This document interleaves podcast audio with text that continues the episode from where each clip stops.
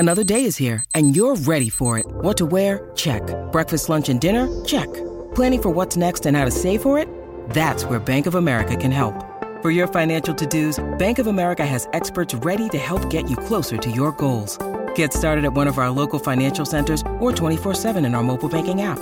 Find a location near you at bankofamerica.com slash talk to us. What would you like the power to do?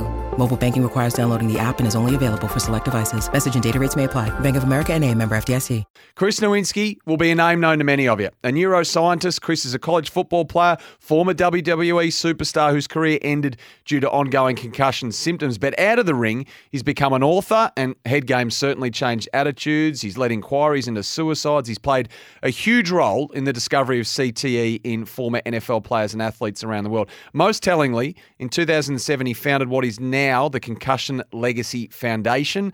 It's an organisation dedicated to furthering awareness of and research on sports-related head injuries around the world. Now, Chris has flown into Melbourne today, and he kindly joins us on the line. Chris, uh, good morning to you.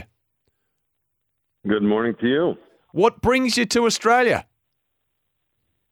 Well, we started a, a chapter of the Concussion Legacy Foundation here in Australia, led by Anita Filiato, and partnered with the uh, the Australian Sports Brain Bank to try to advance the conversation here. You know, we, you guys have a great, great sports culture, but as we found, C T E is an issue here too, and we all need to work together to solve this. So the race to end C T E, you've got a walk planned uh, to the M C G on Sunday. Is that right? That is right. I'm, I'm thrilled to do it, and we got a, a great group of people joining. Fantastic. Well, take us through the walk and, and where it's from and where it's going to, and, and what you hope to, to, as you say, get out of it, Chris. You know, I, I wish I knew those details. Right, sorry. I don't know my way around it. I need, I know Anita's picking me up and I'll make the walk. But, you know, if you need to you know, find out, you know, just shoot us an email at info at concussion foundation dot org if you would like to join us. Um, but, you know, essentially we're trying to raise awareness of two things. One is the, the people we've lost to this. You know, I know that Spud's game's going on this weekend, the Frawley family, all these all these great A F L players who we've lost and later diagnosed with C T E. It's important that we honor their memory and we honor their families and, and teach us to, to teach us how we can change to do better and how to support those struggling today. So part of it's about that, and the other part is about, hey, we can we control this. Uh, actually, the uh, we had a publication come out in the U S. We studied the brains of six hundred football players who had passed away. And we estimated how many times they were hit in the head using a bunch of modern sensor data based on their positions, et cetera, when they started. And we found that really what is causing C T E is the number of hits and the strength of the hits. It's not concussions. And that's very important for people to realize that concussions contribute, but a concussion happens once out of every, you know, one thousand or two thousand hits. Those other two thousand hits are really what's making this happen. Mm. And so to prevent C T E, we have to limit number of hits, we have to limit the strength of the hits. And so we published a, the first C T E prevention protocol. You know, we, it's nice that we have concussion protocols now, but those aren't going to prevent C T E. And so we can change what we do to make sure our kids and our heroes we're watching today don't develop this disease. And that means we need to hit them in the head less, and we need to get rid of the big hits. And then whatever we can do to do that, we need to do. Yeah. You used the word there, Chris, control. And a, a line jumped out at me on on something you'd said, or might have even been on the website. You describe C T E as the only neurodegenerative disease that is entirely preventable. Is that right? That's right. It's an entirely, you know, no one's born uh, with genes that are going to give them C T. If you don't get hit in the head, you won't get it.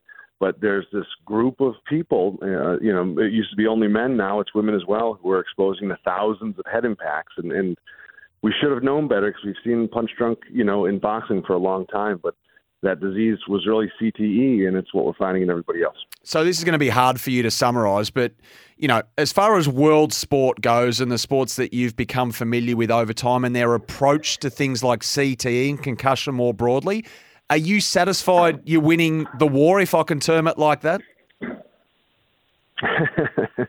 you know, it, we, you'd always want it to happen faster, but it is finally happening. So, uh, you know, just as an example, you know, when we were battling the N F L on this issue, they started importing Australians to the U S to start to tell it, to tell us that we were wrong in the U S because C T wasn't a problem in Australia. So someone like Paul McCrory mm. was being flown to New York and, and, and would tell stories.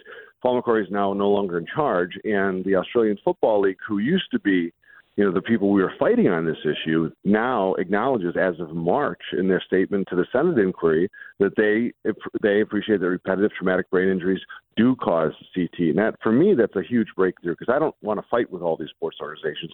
I'd rather work with them to try to make this, these games safer, because, uh, you know, part of my day is, you know, having uh, former players reach out to me desperate for help as their lives are falling apart. And those stories we know here, and I don't want to have to do that anymore. I was going to ask you that. Is your day just filled with, you know, as you say, desperate former athletes, males, females, just contacting you with the symptoms that they have? You must be, you must be inundated as the years have rolled on.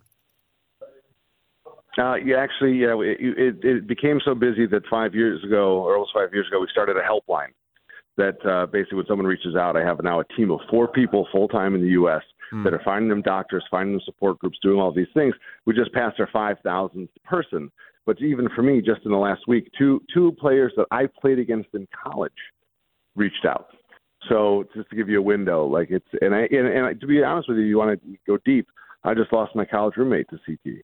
Yeah, uh, who was the captain of the Harvard football team, who played in the N F L, who drank himself to death very secretly um, in his forties, and and, um, and he had stage two C T E, and he left four kids behind. So um, it's it's far too close. So so Chris, I, I guess I wanted to put it to you. You know, some will say, well, some sports are inherently dangerous. The A F L's one, the N F L's one, and I'm not expecting you to be completely across all the rules here in our game, but here where sort of the A F L is cracking down on any head-high hits in, in a punitive fashion, and also mandating longer rest and recovery times for those who have been concussed. But what do you say to people who, who come at you, and I'm sure they do, and say, you know, this sport just can't be changed. It's dangerous. If you sign up for it, then you should know what you're signing up for.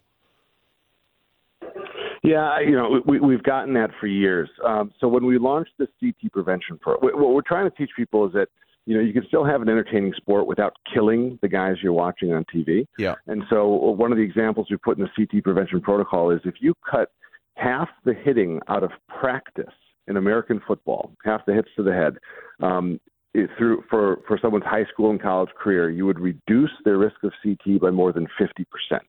That's what the data says.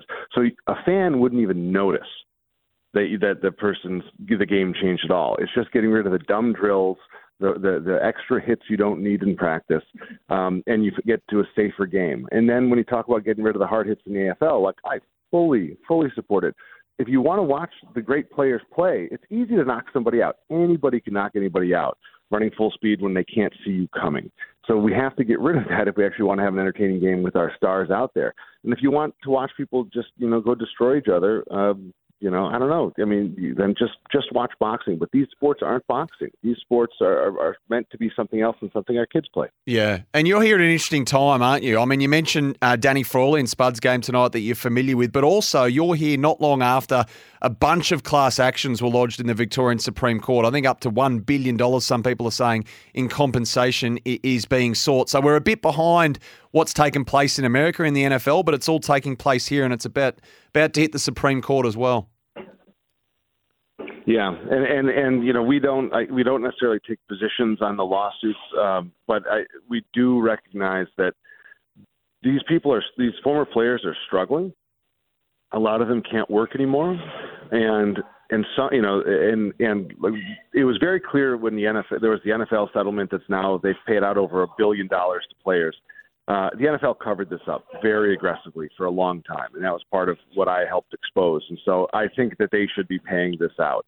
I don't necessarily know as much about the history here mm. um, to say, um, you know, I don't want to I don't want to make any flippant calls here, but I will say that um, the players are struggling and and and they need help.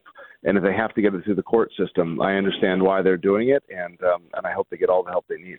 Chris, really appreciate you joining us this morning. Uh, obviously not long off the plane. So the Concussion Legacy Foundation can be Googled. The the, the race uh, to end C T E and the walk on Sunday can all be found online. Uh, best of luck with it on, on the weekend and, and all the work that you're doing. Well done. Appreciate you joining us. I appreciate it. Thank you. That is Chris Nowinski, Doctor Chris Nowinski, former W W E wrestler, college football player, um, and now neuroscientist. I'm sure a lot of you have been familiar with his work over time. Great to have him on. Uh, BuddyBet users, follow the S E N Captain's Run account. You know the drill. Comment, like on the jackpot group for tonight's game. It's the Saints and the Lions. It is Spud's game. We're talking most disposals earlier. But what's gambling really costing you? For free and confidential support, visit gambling help online dot org dot a u. This text uh, came in. Was the Ashes chat recorded on an old T D K D ninety cassette left over from the eighties? Not great sound quality. I do apologise.